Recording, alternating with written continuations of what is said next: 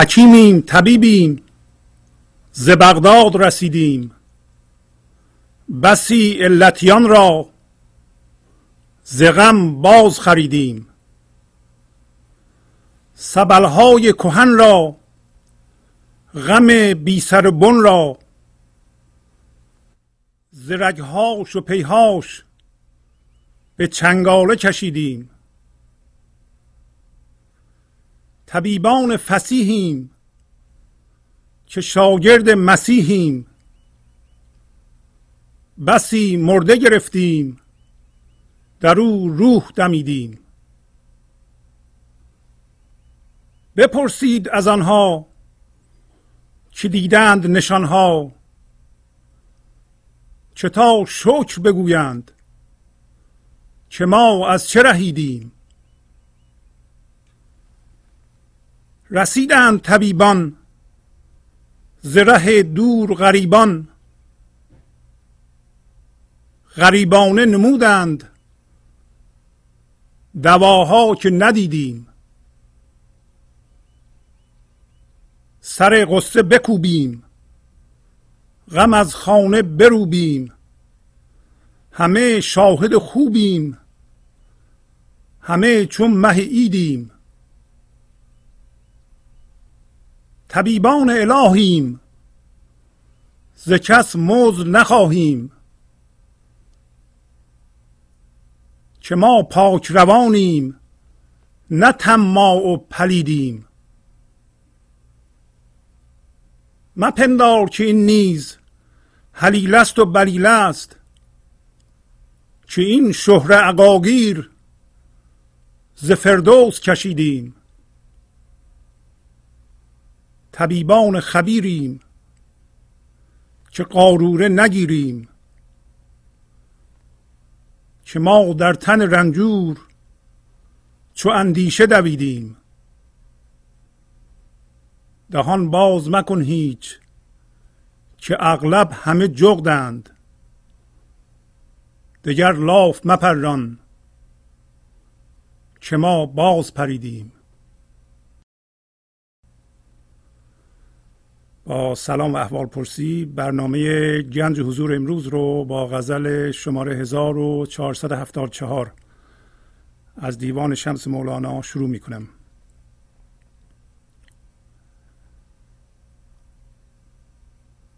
در این غزل مولانا می‌گوید ما هم طبیب هستیم هم حکیم هستیم حکیم یعنی فیلسوف. و در واقع طبیب جان. و طبیب هم یعنی طبیب جسم. گرچه این دوتا رو به جای هم هم به کار می‌بره خلاصه معنی این که ما هم طبیب جان هستیم طبیب ذهن هستیم هم طبیب این جسم فیزیکی هستیم. البته نمیگه حکیمم طبیبم. جمع میبنده یعنی ما را هم قاطی می‌کنه. پس هر کدوم از ما انسان ها حکیم هستیم و طبیب هستیم که از بغداد رسیدیم. بغداد همطور که می‌دونید پایتخت بوده در قدیم و اغلب فضلا و دانشمندان از جمله حکیمان و طبیبان در اونجا زندگی می‌کردن. پس معلوم میشه حکیم و طبیبی که از بغداد می‌رسه باید بسیار حاضق باشه. اما بغداد کجاست؟ حقیقتا که شهر بغداد رو کی نمیگه؟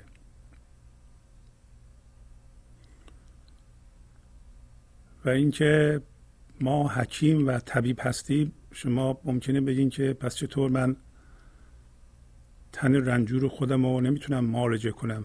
من این فیلسوف خودم رو و طبیب جسم خودم رو چرا نمی بینم این سوال بسیار خوبیه. مولانا هم این غزل رو برای همین منظور گفته. و میگه علتیان بیشماری رو ما از غم بازخرید کردیم. یعنی غم اینا رو خریده بود تصرف کرده بود. مال غم بودند این انسان ها و در نتیجه علتی بودند. علتی یعنی مریض علت داشتن. علت یعنی مرض. و حالا این سوال پیش میاد که شمایی که الان این برنامه رو گوش می‌کنید علتی هستید و در تسخیر غم هستید در این لحظه یا نه آزاد هستید؟ یا نه فکر می‌کنید بینابین هستید؟ بعضی موقع آزاد هستید بعضی موقع نیستید. به حال این گفتگو باید به آزادی بیشتر کمک بکنه.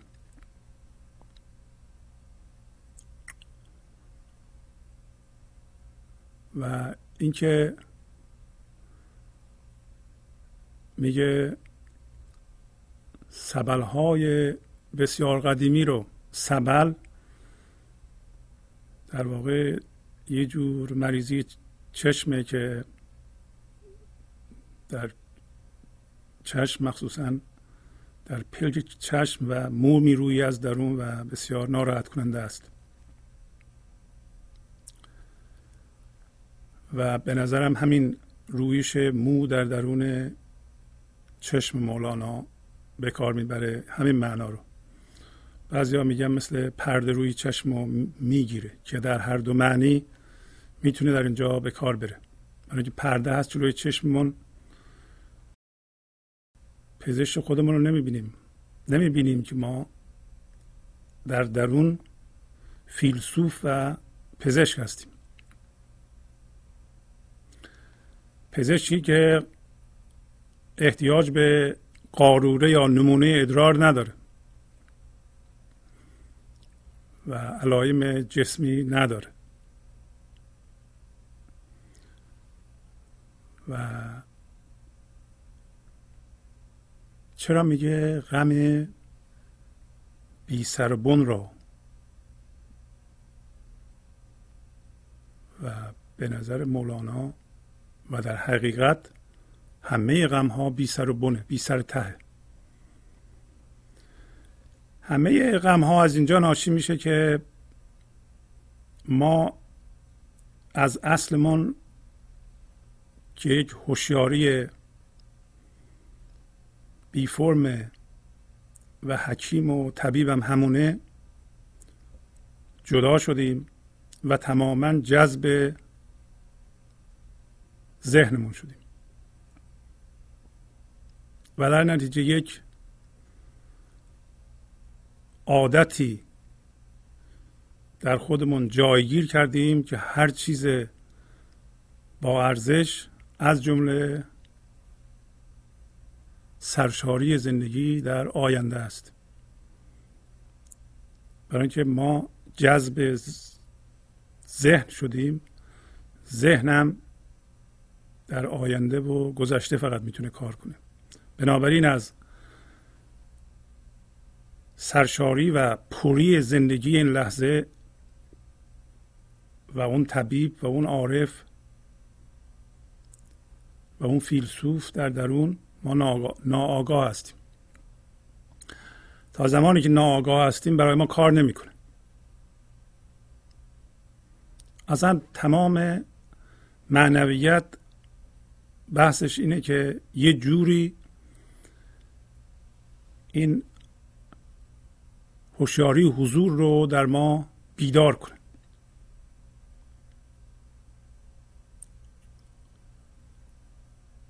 از چی بیدار کنه؟ از خواب فکر از سبلهای کهن.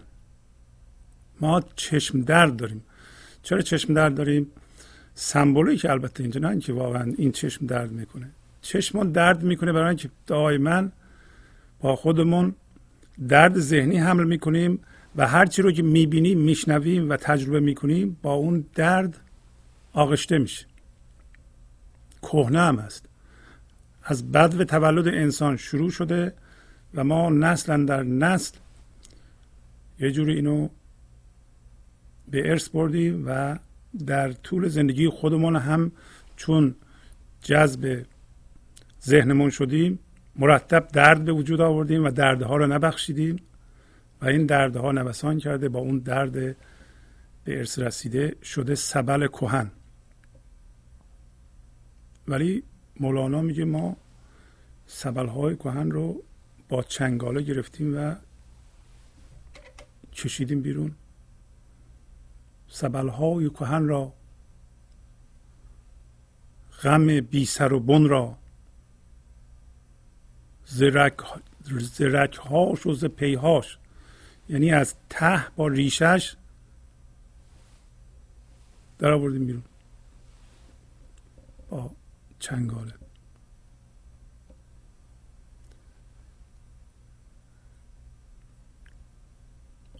راجع به وضعیت فعلی انسان صحبت می‌کنه. که هم هویت با درد. در واقع همه ما می‌دونیم شب میخوابیم صبح بیدار میشیم و بعضی شب هم خواب می‌بینیم.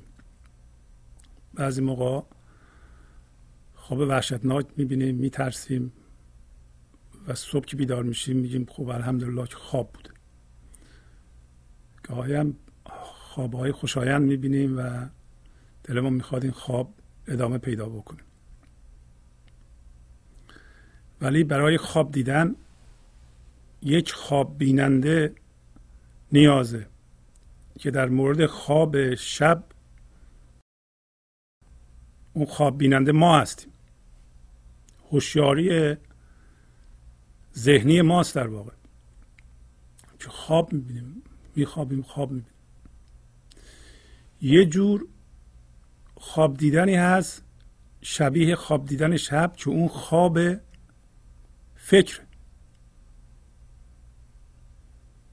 شما وقتی فکر می‌کنید و با فکر هم هویت میشین به عبارت دیگه مجذوب فکر میشین میرین تو خواب فکر. در واقع, در واقع اون چیزی که اون فکر به شما نشون میده شما اونو می‌بینید. اگر قرار باشه دائما فکر کنید و تو ذهنتون بمونید همیشه در خواب فکر هستید. اصلاحا میگیم خواب ماده. چرا؟ برای اینکه این ذهن ما چیزهای بیرونی رو تجسم می‌کنه برای ما. پس اون هوشیاری که ما هستیم در اصل که اون هوشیاری حضوره اون تماما سرمایه گذاری میشه در ذهن و در واقع از طریق ذهن در چیزهای مادی بیرونی می‌تونیم بگیم در خواب ماده هستیم در خواب فرم هستیم در خواب نقش هستیم در خواب چیزهای بیرون هستیم. به همین دلیله که چیزهای بیرونی خیلی جدی به نظر میاد و جهان برای ما جهان مادی بیرون مهمتر از اون چیزی که هست به نظر میاد و بعضی چیزها چندان اهمیتی از نظر ما کسب کردند چون اهمیت رو ندارند. خیلی مهمن برای ما. در حالتی که در حقیقت اون اهمیت رو ندارن بلکه اصلا هیچ اهمیت ندارند. معتبرند ولی اهمیت ندارند. پس این خواب فکر یه جور خوابیه که به نظر ما بیداری میاد. و معمولیت ما در این جهان اینه که یه جوری ما از این خواب فکر بیدار بشیم. خب کسی که شب میخوابه در اختیار خودش نیست چجوری بیدار بشه؟ یکی باید تکونش بده یا مثلا سر صدا کنه بیدار بشه. خب ما هم درون زر خوابیدیم. یا باید یه کسی تکونمون بده. یه جوری باید بیدار بشیم و این کار سختی شده برای انسان ها برای اینکه خواب فکر چنان طبیعیه و اهمیت داشتن این جهان مادی از طریق ذهن و هم هویت شدگی چنان طبیعیه که اصلا ما هیچ فکر نمی کنیم در خواب هستیم. ولی همونطور که شب ما میخوابیم ما خواب بیننده هستیم در مورد خواب فکر یه چیز دیگه خواب بیننده است که هوشیاری اون هوشیاری این لحظه است. این هوشیاری این لحظه در خواب فکر. چرا؟ برای اینکه این لحظه و هر لحظه تمام هوشیاری جذب فکر میشه. در نتیجه مواد فکری درست می‌کنیم ما و اهمیت میدیم به اونا. بیداری یعنی جدا کردن هوشیاری و فکر از هم در انسان به همین سادگی.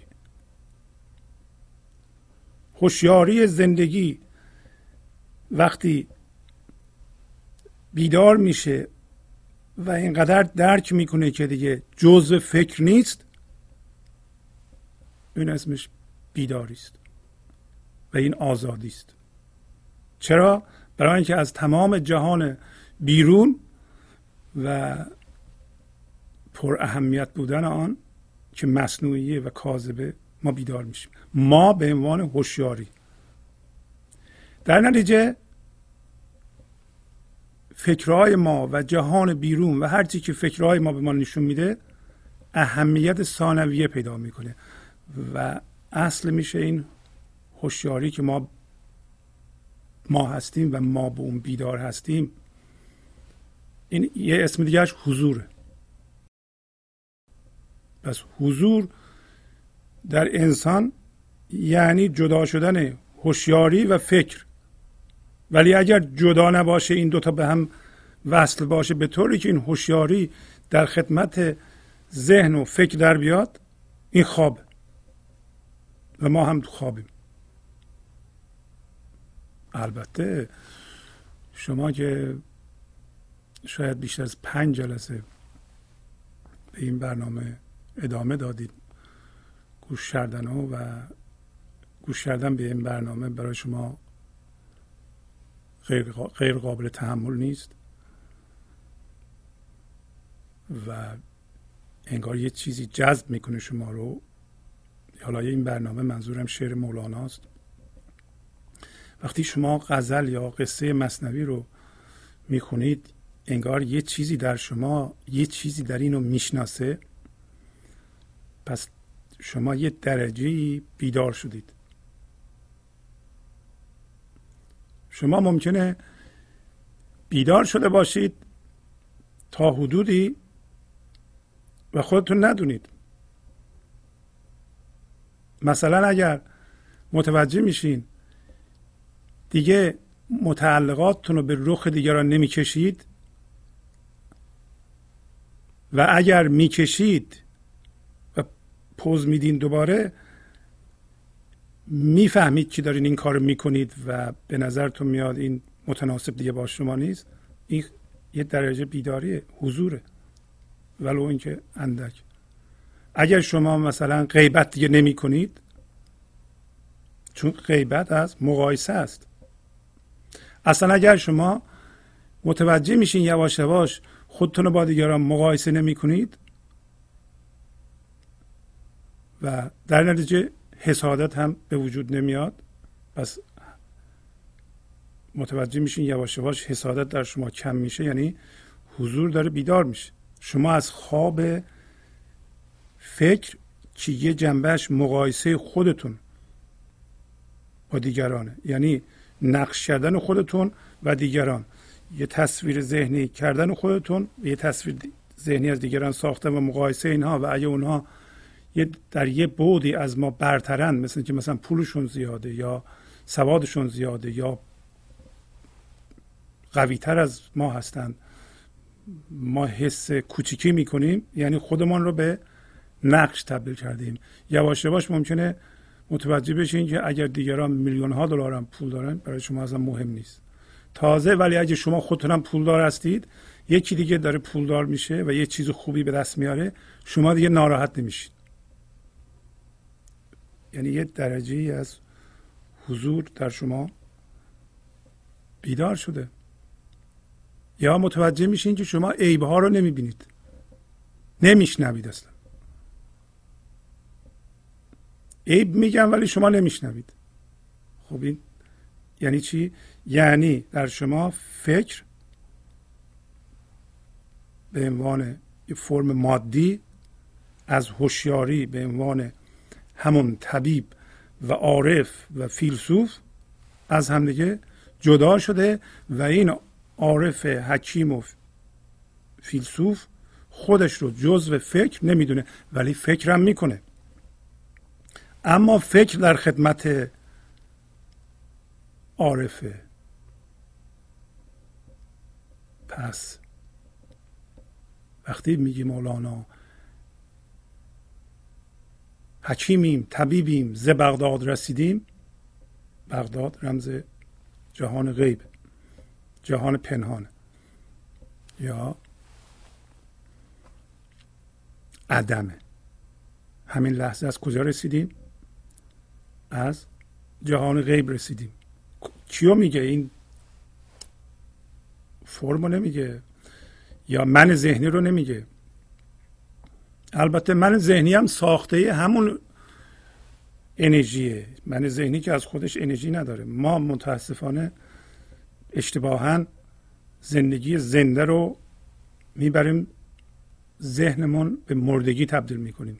حالا موقعی این به اصطلاح هوشیاری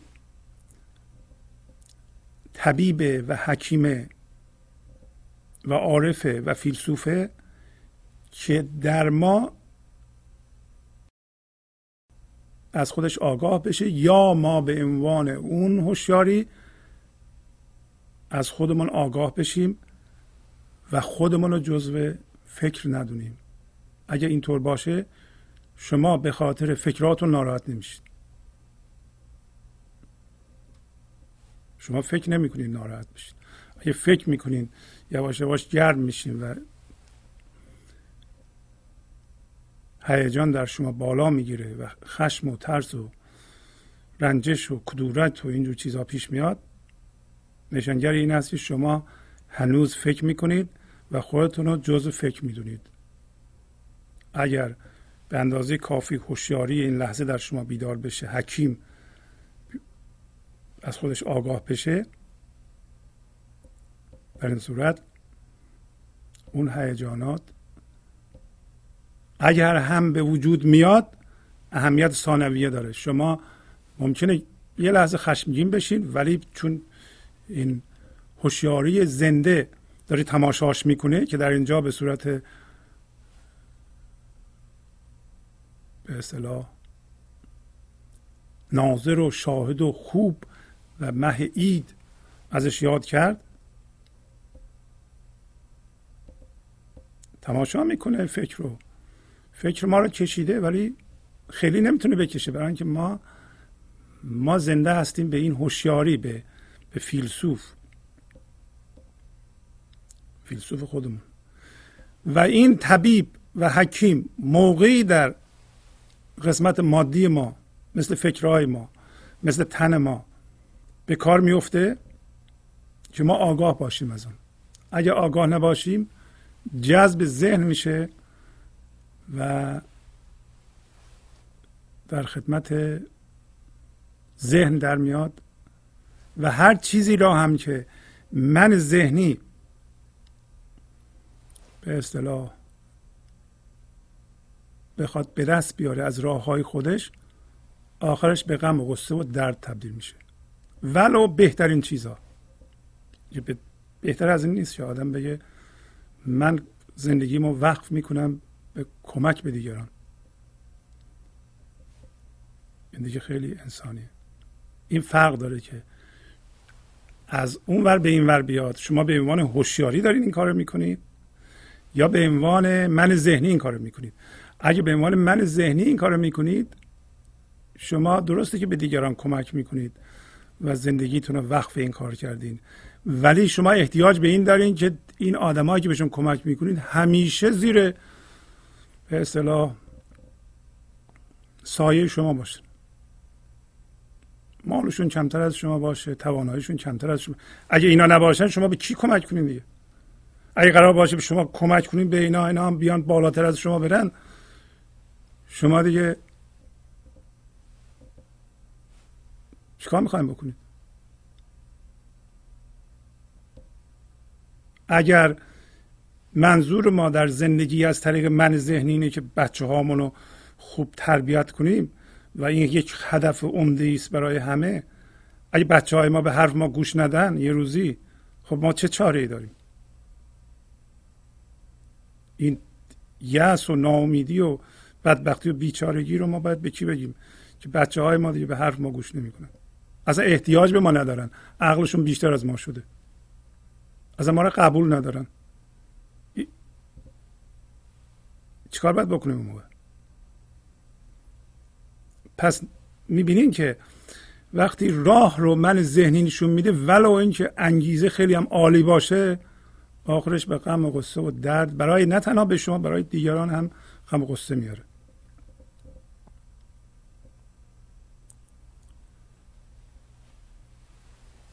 پس ما علتی هستیم. مولانا در این غزل میگه که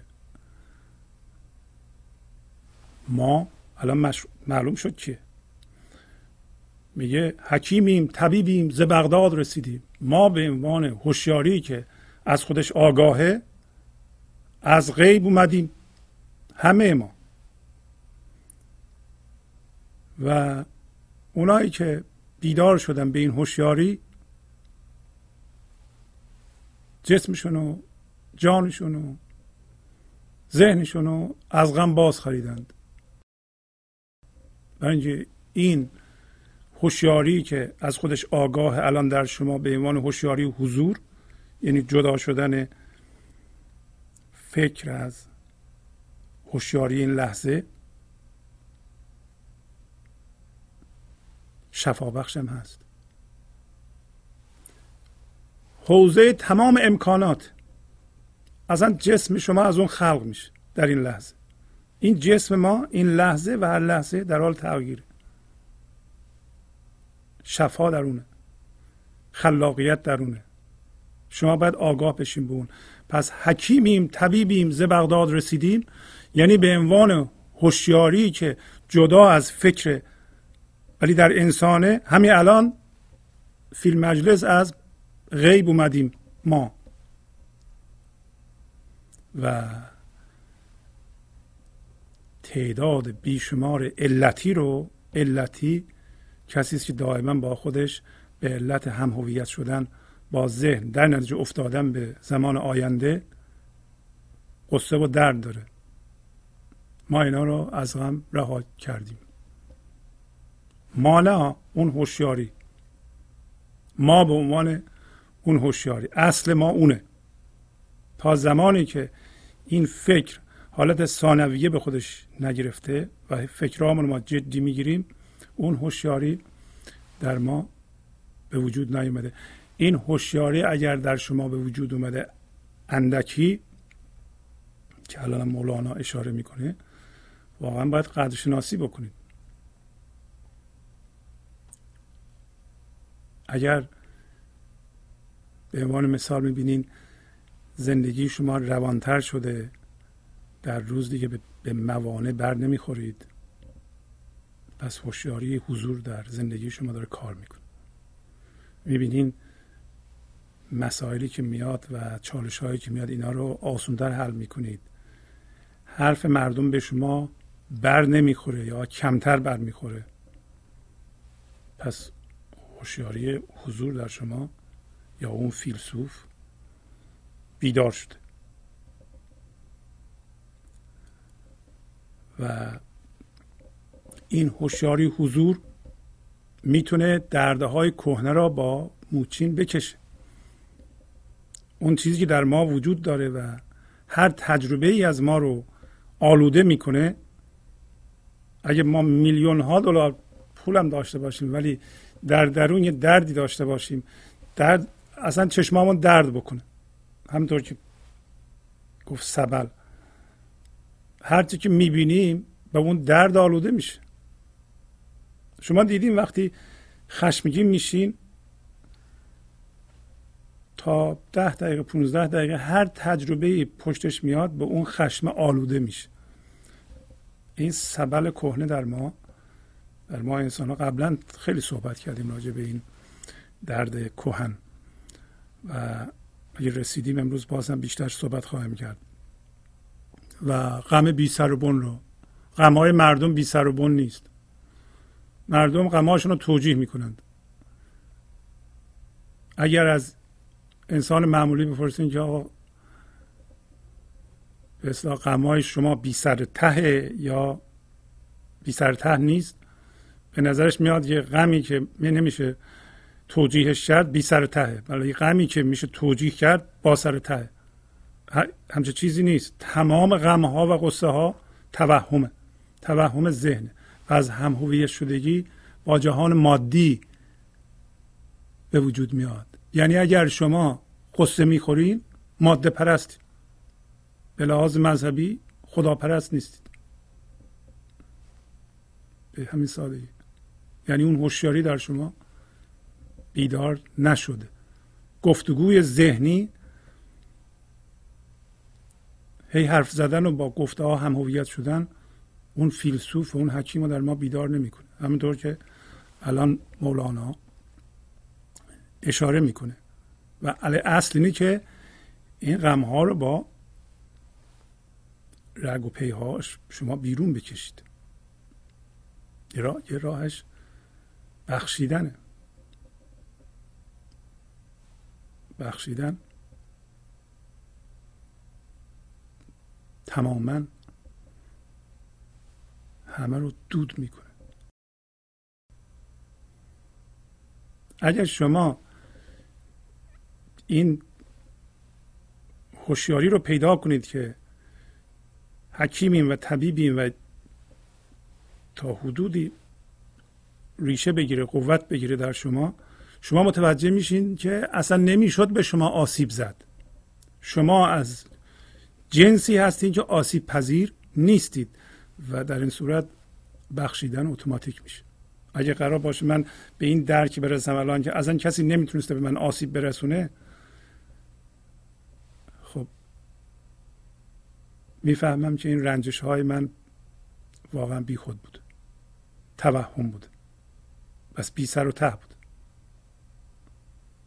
طبیبان فسیحیم که شاگرد مسیحیم بسی مرده گرفتیم در او روح دمیدیم.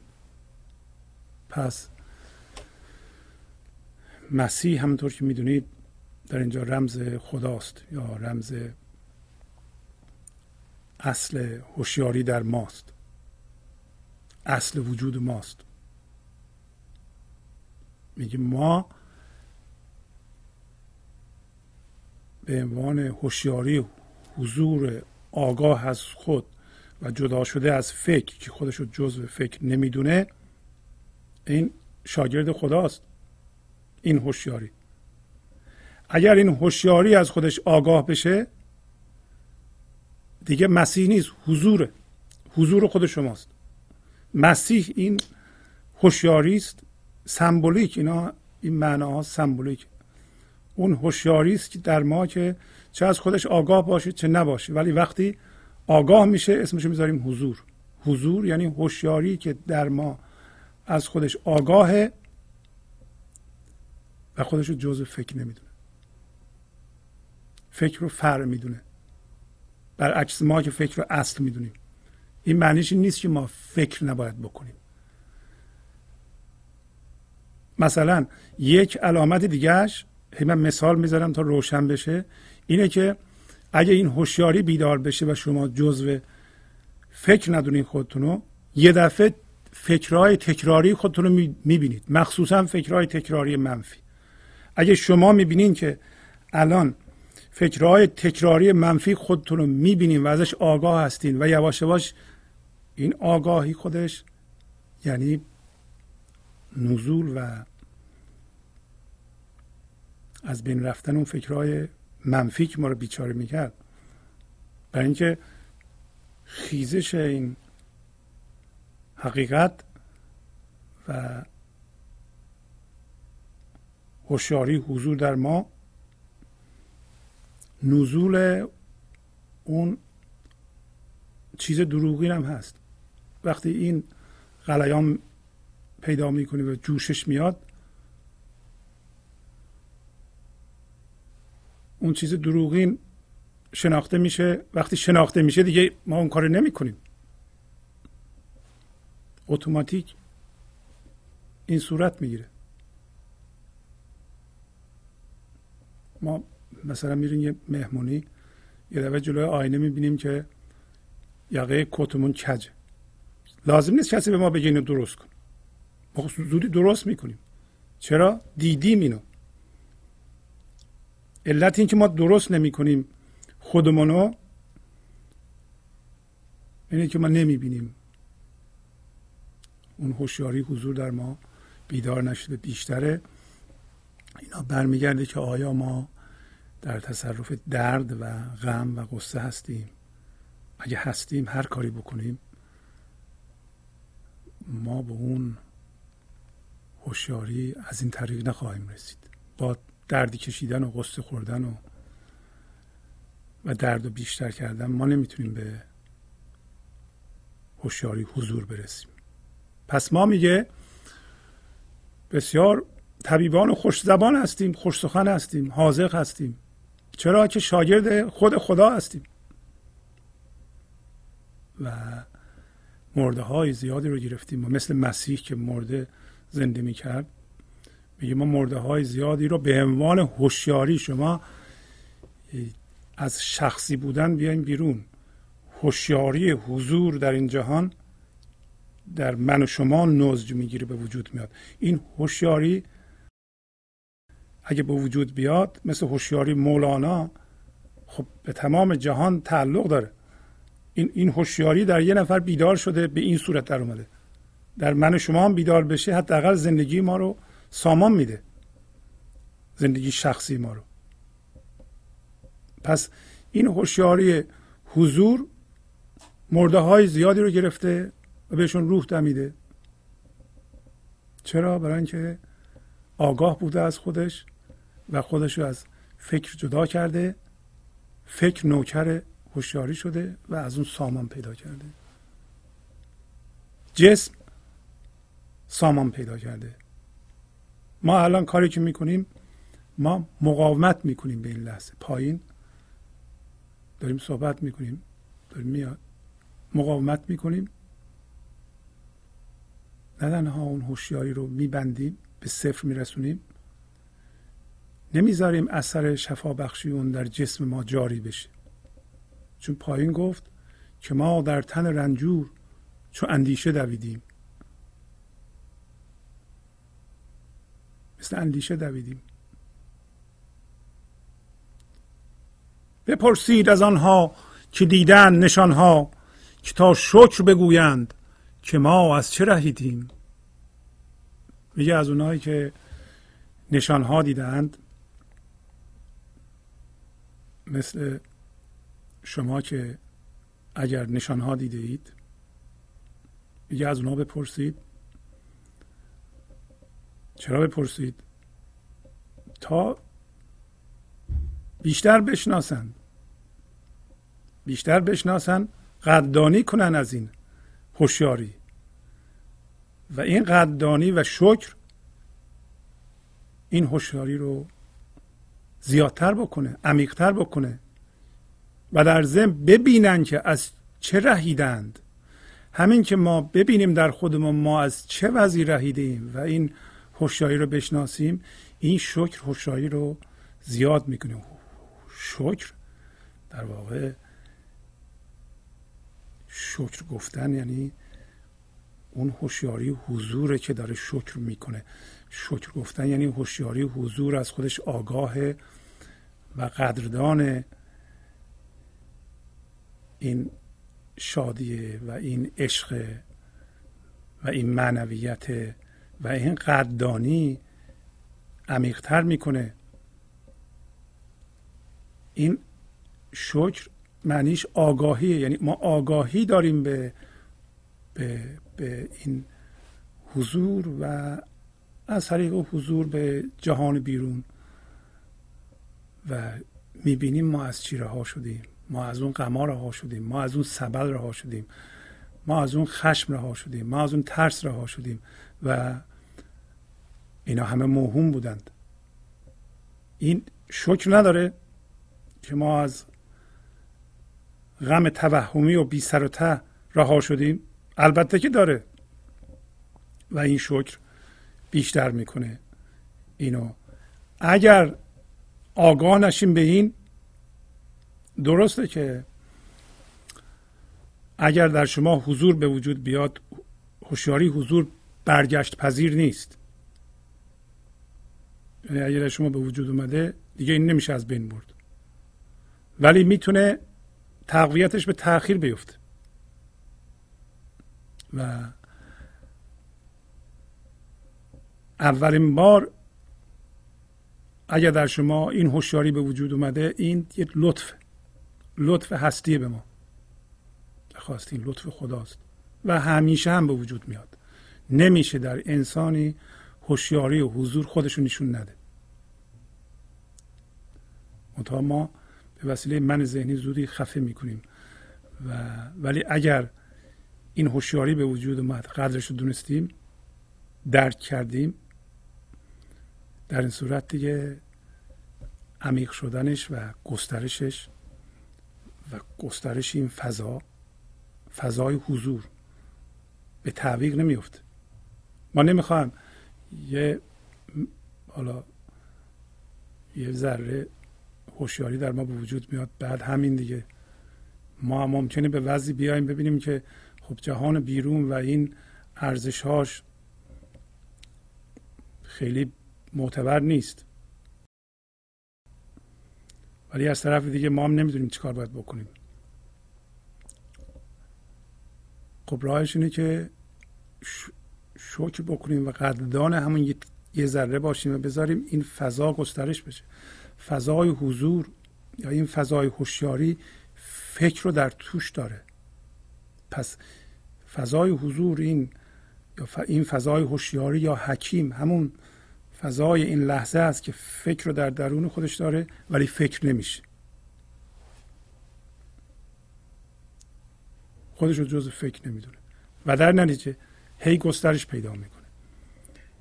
همه چی رو در خودش جا میده. یه فضای پذیرش برعکس فضای ذهن که تنگ محدودیت و هیچی رو نمیپذیره. و حتی اثر شفابخشی این حضور رو خفه می‌کنه. شفابخشی جسمیش اثر خلاقیتش رو خفه می‌کنه. اصلا من ذهنی قدردانی بلد نیست. من ذهنی فقط کارش اینه که بیشتر بخواد. شما برای من ذهنی میگم اینو بدید فردا اون یکی هم بدید اون یکی هم بدید بازم بیشتر بدید و آخر زر میگم کمه. از اونایی هم که داده بودین هیچ قدردانی نمی‌کنه.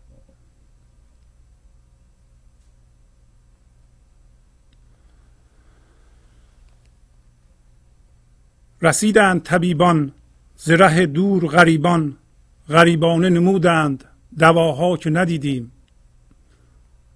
میگه این هوشیاری و این حکیم و طبیب اینا از غیب رسیدن.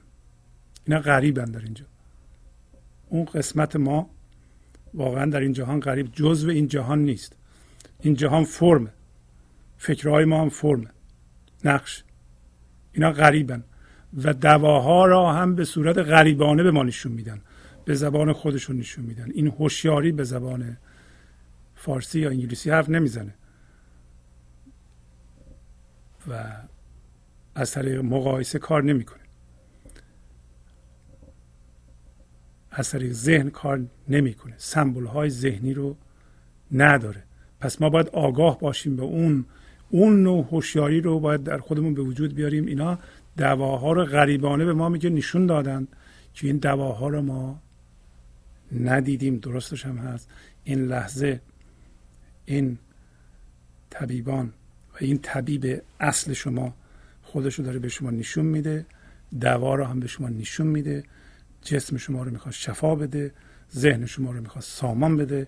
ولی شما جلوش وایستادین و دائما به زبان خودتون دارین. زبان شما میگه خب به من اتومبیل بهتر بده خونه بزرگتر بده فرشهای بیشتر بده. یه کاری کن که پول من بیشتر از دیگران باشه. اینا زبان ذهنه. سواد بیشتر بده.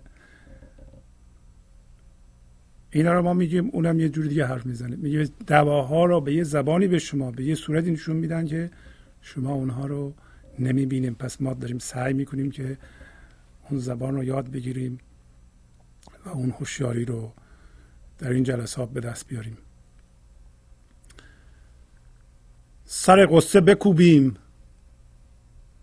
غم از خانه بروبیم همه شاهد و خوبیم همه چون مه ایدیم پس ما باید بتونیم سر قصه رو بکوبیم. و غمها رو از خونه که درش زندگی می‌کنیم جارو کنیم بریزیم بیرون. این مقدور نیست مگر اینکه ما از سکونت در واقعیت ذهنمون به حقیقت هوشیاری حضور همون جایی که حکیم و طبیب هست. نقل مکان کنیم. و همه شاهد خوبیم. یعنی همه ما انسان ها از جنس شاهد و نیکی هستیم. اصلا ذات جهان نیکه. ذات اون هوشیاری نیک شفابخشی شادی یعنی اصل ذات ما همش سامانه نظمه آفرینش نیکیه. همه شاهد خوبی شاهد اشاره به مشاهده فکرامون و جز فکر نشدن هم هست. و مثل ماه میگه عید هستیم ما.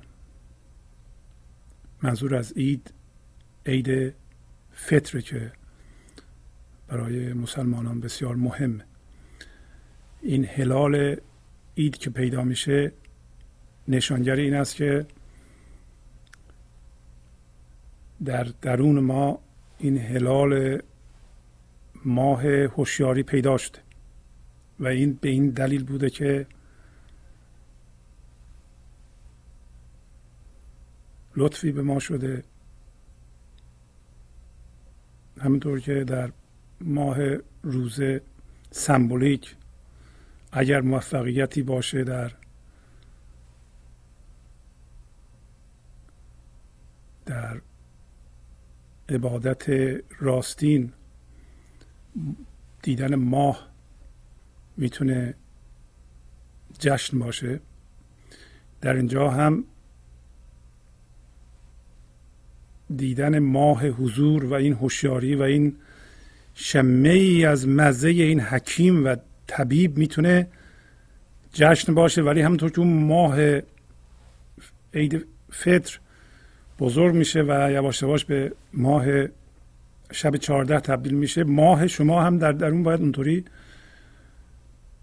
رشد کنه و به ماه شب چهارده یعنی شما باید به پری حضور و عمق حضور برسید.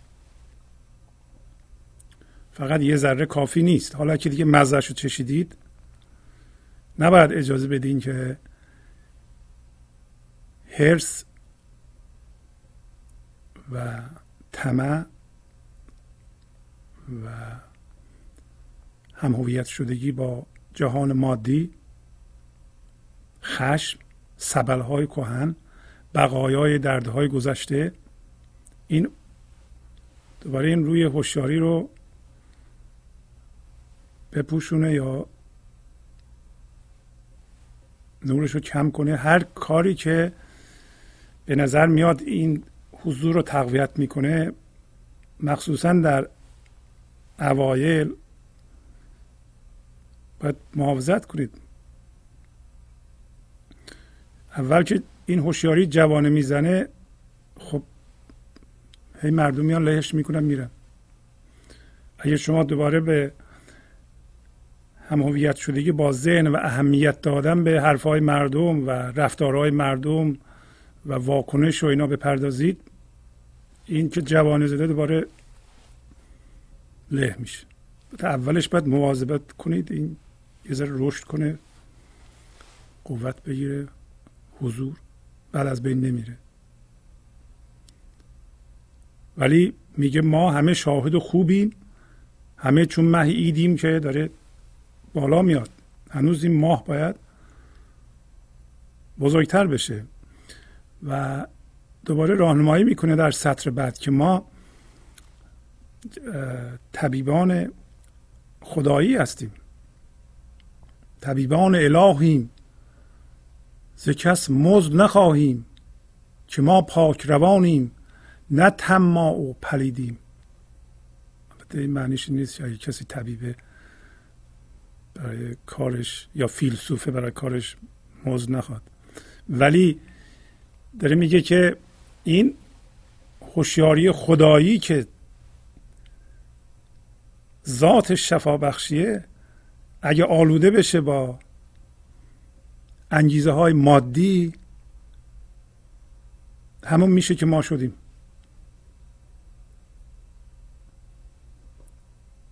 برای همین اثر نمی‌کنه. حتی انگیزه های خوب انسانی اگر راهشو ذهن به ما نشون بده شکی نیست که این به درد و غم و رنج منجر خواهد شد. شما باید راه رو از اون فیلسوف درون بپرسید. نمی‌تونی از ذهنتون بپرسید. نمی‌تونی از گذشته بپرسید. برای خودتون. سامان دست اونه. شما نمی‌تونین با فکر خودتون زندگی خودتون سامان بدین. البته این معنیش این نیست که ما فکر نکنیم همینطوری کار کنیم و برنامه برای آینده نداشته باشیم خواسته هامون نسنجیم. معنیش نیست.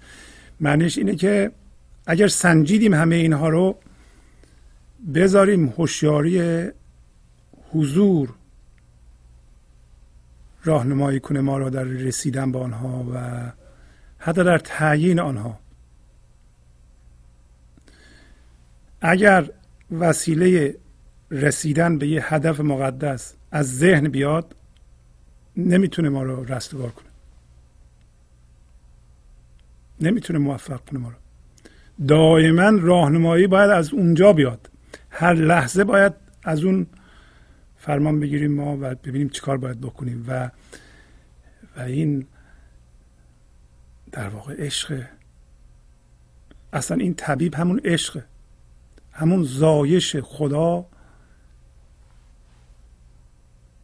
در ماست. یه جوری. این هوشیاری است که ما را می‌تونه هدایت کنه. هم زندگی فردی ما رو هم زندگی جمعی ما رو. پس میگه ما ما طبیب الهی هستیم. ما طبیب ذهنی نیستیم. و بنابراین مزد نمی‌خوایم مزد برای چی بخوایم برای اینکه این مفته.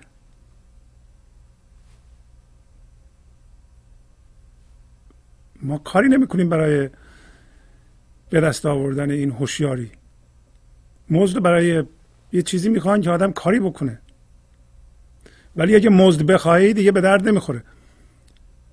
نه اینکه میگم اگه کسی حتی اینو چیزها رو کارش اینه که کتاب مولانا ترجمه کنه یا به حال توضیح بده نخواد مزد اینطوری نیست. ولی در درون ما با خودمون رو راست هستیم. در وقتی به اون هوشیاری می‌رسیم اون هوشیاری رو نمیایم وسیله چیزهای دنیایی قرار بدیم. مثل مقام و قدرت و مثل به دست آوردن پول و چون ذهن بلافاصله می‌خواد این کار بکنه. ذهن ما می‌خواد اون هوشیاری رو بگیره. میگه شما می‌خوایم به حضور برسین بذارین در اختیار من من شما رو برسونم. من راه رو بلدم. همین هوشیاری و حضور رو هم می‌گیره. برای خودش یه وسیله می‌کنه و ما رو به انحراف میکشونه که کشونده دیگه. در واقع علت این که ما غصه ها رو موجه می‌دونیم با سر و ته می‌دونیم اینه که ما به دردمون چسبیدیم. اینه که ما درد و قسمت مهمی از وجودمون کردیم. اینکه به یه نفر میگیم آقا یا خانم شما یک مرکز به اصطلاح مظلوم نمایی داری مرکز قربانی بودن داری مرکز حیف من داری مرکز رنجش داری. مرکز خشم اینو ول کن بره میگه نه نمی‌کنم. برای چی ول کنم؟ و پس میگه ما روانمون پاکه. اون هوشیاری همیشه یادمون باشه که اون هوشیاری پاک خالصه و و با و خودش رو جزو فکر نمی‌دونه. اینو ما باید خوب درک کنیم که اون هوشیاری اگر خودش رو جزو فکر بدونه دیگه حکیم و طبیب از بین رفته و ما نمی‌تونیم از فیضش بهرهمند بشیم. مپندار که این نیز حلیل است و بلیله است که این شهر عقاگیر ز فردوس کشیدیم. میگه فکر نکن که اینم حلیله و بلیله است. حلیله و بلیله هر دو به اصطلاح به گیاهان و میوه های دارویی بودن که از هند می آوردن در قدیم. حلیله مخصوصا برای روانی مزاج خوب بوده. و اینو فکر می‌کنم مولانا عمدن میاره در اینجا. حلیله میگه حلیله دوای ذهنه. دوای ذهن اینه که ما میگیم آقا شما بیا مسائل ما رو حل کن. یه کسی میاد مسائل ما رو حل می‌کنه. مسائل ما چیه؟ خب بدهکاریم فلانیم بساریم اینا رو حل کن. اینا رو حل می‌کنه. سی روز نمیگذره. بدتر از اون مسائل رو این ذهن ما ایجاد می‌کنه. درست مثل اینکه یه کسی شکمش کار نمی‌کنه یه دوایی بهش میدم خب پس از یه مدتی دوباره به همون حالت برمیگرده. ولی میگه این حلیله و بلیله نیست. بلیله هم مثل حلیله داروه. داروی گیاهیه. عین اون بازم از هند می آوردن میگه این از اون دواهای جسمی و دواهای ذهنی نیست. مخصوصا داروی ذهنی نیست. این شهر عقاگیر رو عقاگیر یعنی دواها این داروهای معروف و به نام را شهره یعنی مشهور و شفابخش بسیار موثر رو ما از کجا آوردیم؟ ما از بهشت آوردیم. پس این دواهای موثر رو و شفابخش و این هوشیاری فیلسوفانه رو این رهنمود عشقی رو این فضای عشق رو که می‌تونه سامان بخش فکرامون باشه جسممون باشه از کجا ما آوردیم؟ میگه از بهشت آوردیم. این یه میوه بهشتی داروی بهشت حقیقتا هم هست. از اون ور میاد. عشق مال این جهان نیست. عشق از اون جهان میاد و به وسیله ما تجربه میشه و به وسیله انسان هم تجربه میشه و می‌تونه گسترده بشه. ولی مال این جهان نیست. مال جهان ذهن نیست. عشق ذهن نمیش... ذهن عشق رو نمی‌شناسه حکیمان خبیریم که قاروره نگیریم که ما در تن رنجور چو اندیشه دویدیم. میگه ما حکیمان با خبر هستیم. خبیر هستیم. که ما به نمونه ادرار احتیاج نداریم. قدیم نمونه ادرار می‌گرفتن و الان هم نمونه ادرار می‌گیرن مریضا.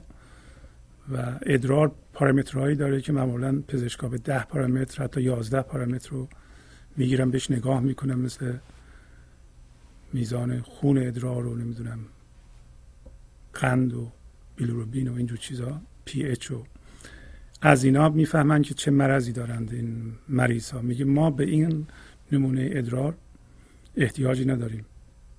این لازم نیست که تو بیایی به ما مسائل تو بگی.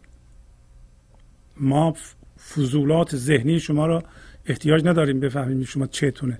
همین که همویت با ذهن هستیم ما می‌دونیم چتونه. بنابراین ما مثل اندیشه در تن و جان شما میدویم.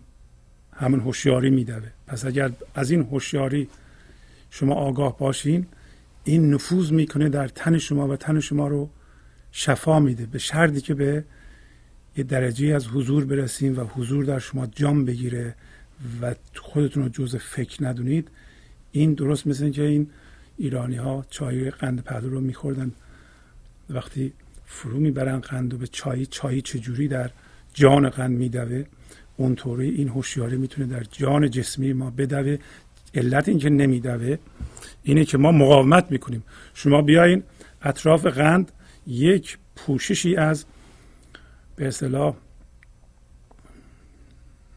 یه جسم نفوذناپذیر آب رو بزنید و دوباره فرو کنید به چای.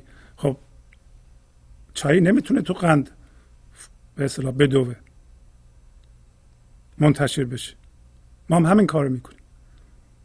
ما با این لحظه مقاومت می‌کنیم. چون مقاومت می‌کنیم نمی‌ذاریم چایی در قندمان بدوه. نمی‌ذاریم آب زندگی در تن ما جاری بشه و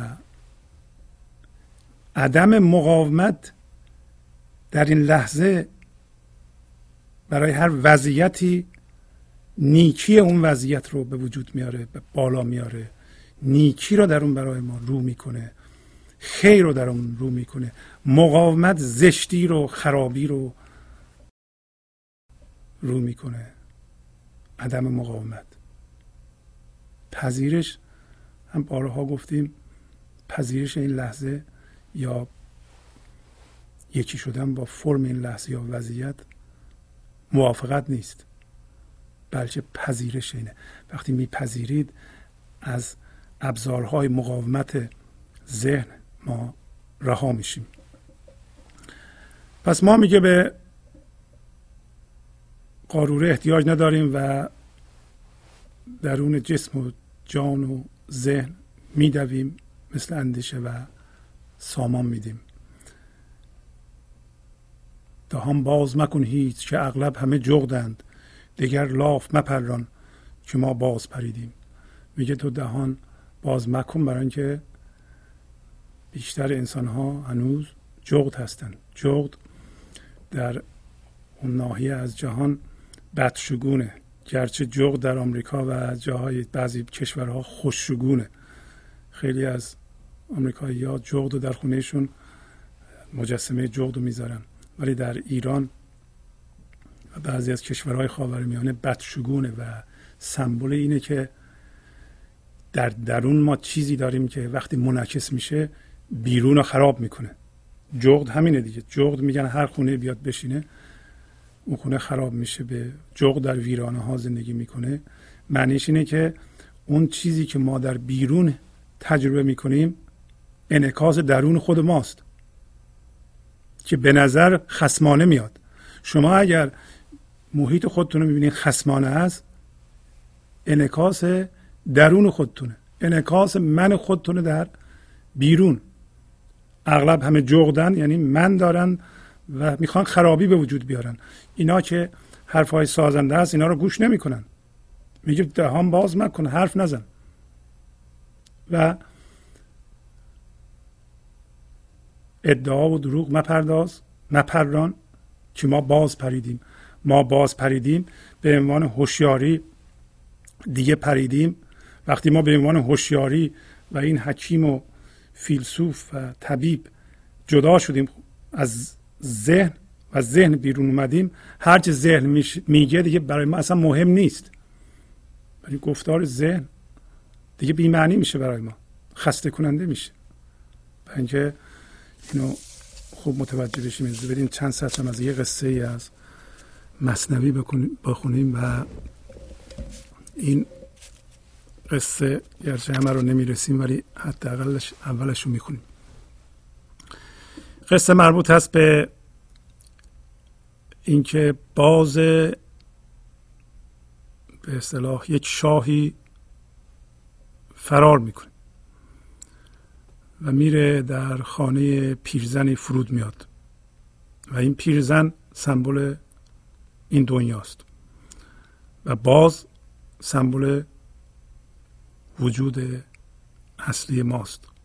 حال ببینیم که این پیرزن که سمبل این دنیاست چجوری با این باز رفتار می‌کنه. و در اول اینطوری شروع می‌کنه که البته از قصه قبل میاد این اون بازی نیست که از شه میگریزه. بنابراین اگر ما باز خوب باشیم از شاه نمیگریزیم و روی دست شاه نشستیم و با شاه هم نشین هستیم. شاه منظور خدا یا شاه جهانه نه چنان بازی است کو از شه گریخت سوی آن کمپیر کو می آرد بیخت. میگه ما نباید خلاصه معنی اینه ما نباید مثل بازی باشیم که از شاه گریخت و به سوی پیرزنی رفت که داشت چیکار می‌کرد؟ آرد میبیخت یعنی علک می‌کرد. آرد علک می‌کرد چیکار کنه؟ تا که تتماجی پزد اولاد را دید آن باز خوش خوشزاد را.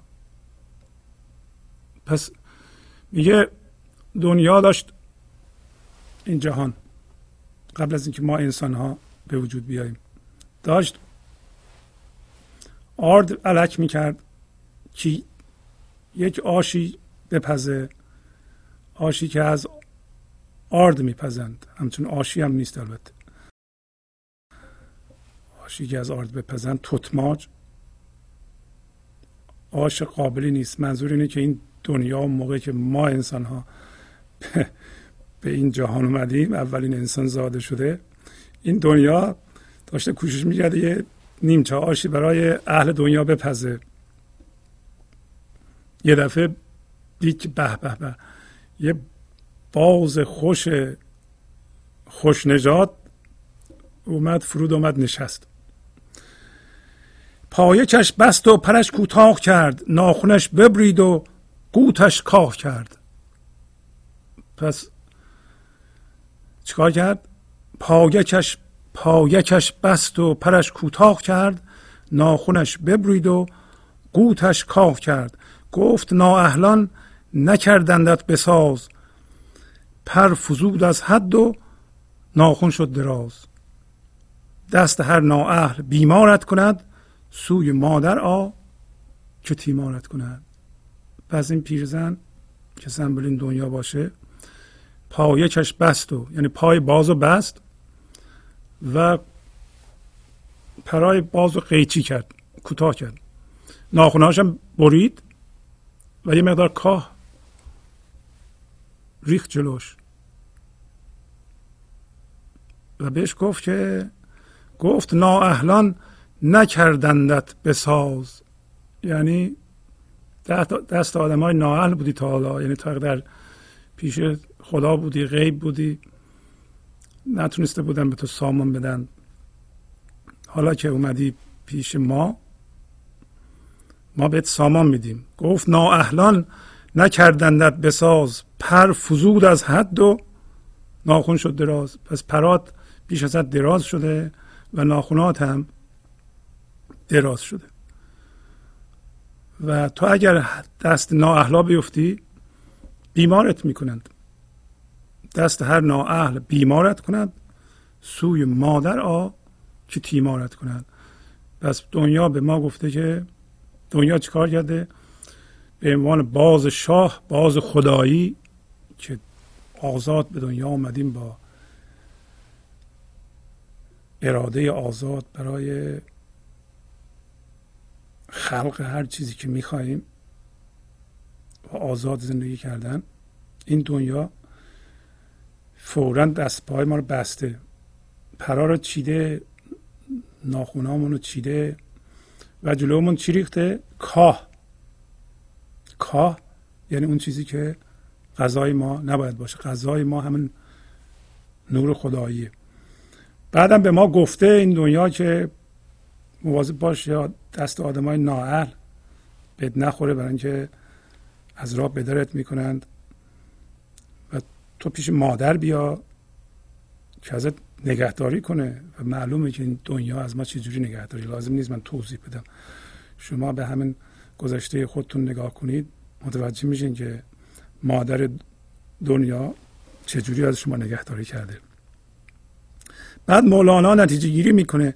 مهر جاهل را چنین دان ای رفیق کج رود جاهل همیشه در طریق.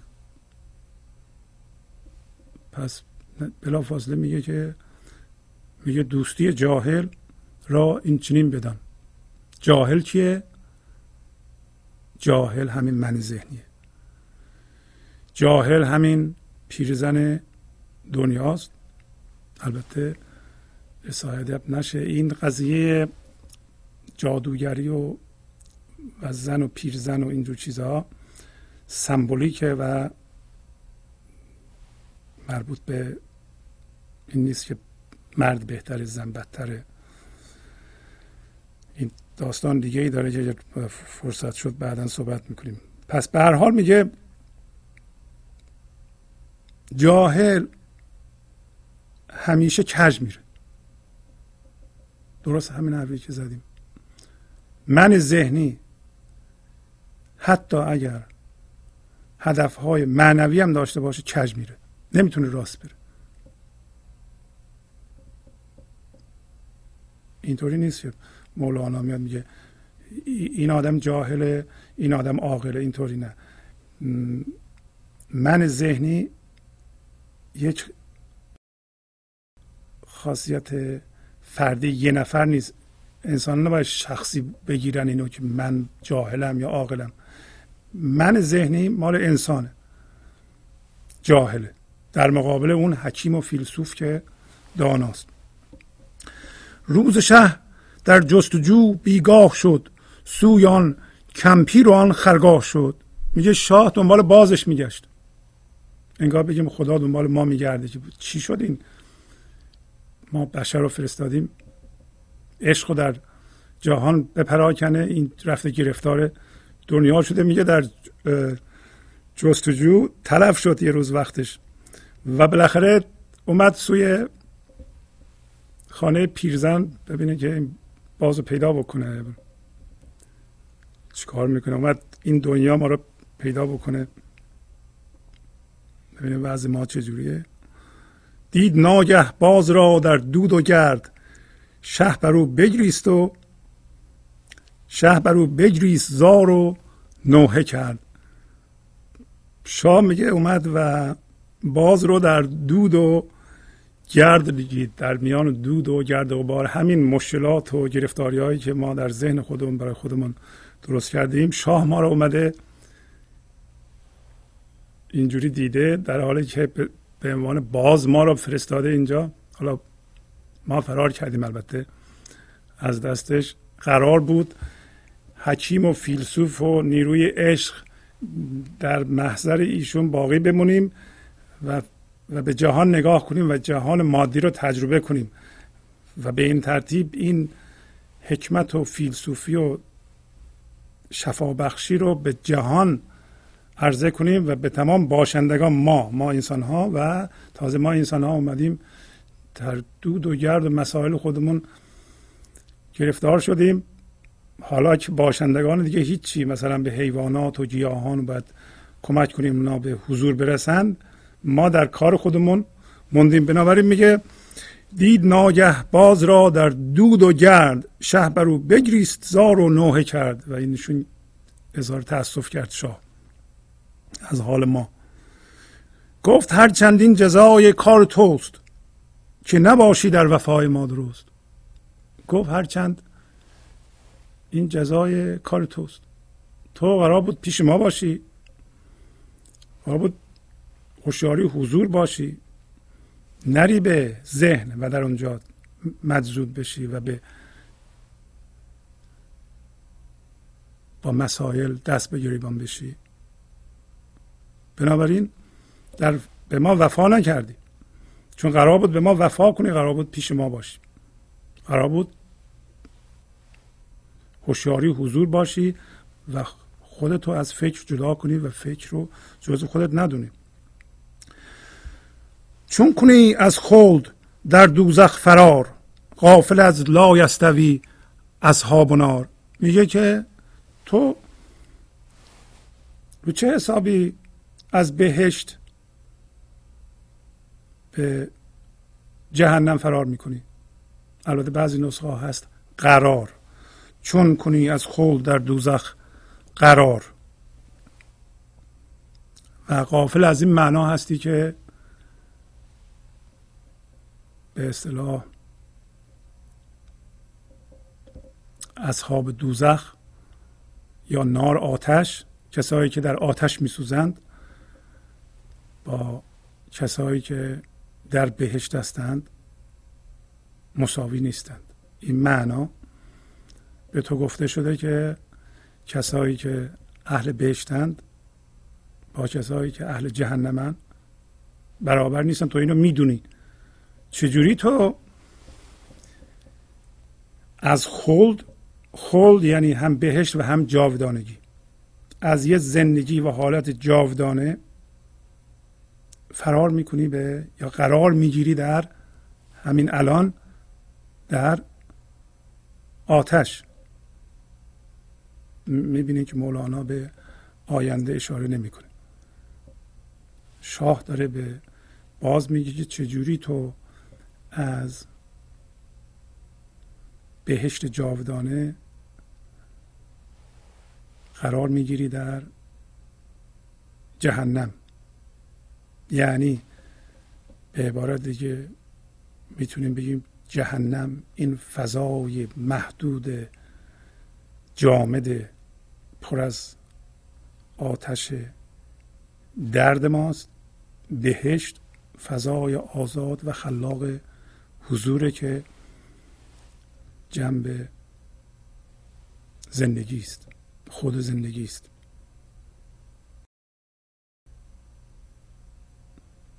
این سزای آنکه از شاه خبیر خیره بگریزد به خانه گند پیر. میگه این این دودگردی که توش, توش گرفتاری سزای آن کسی است که از شاه باخبر خبیر اونجا هم بود در غزل گستاخانه میگریزه کجا؟ به خانه گند پیر.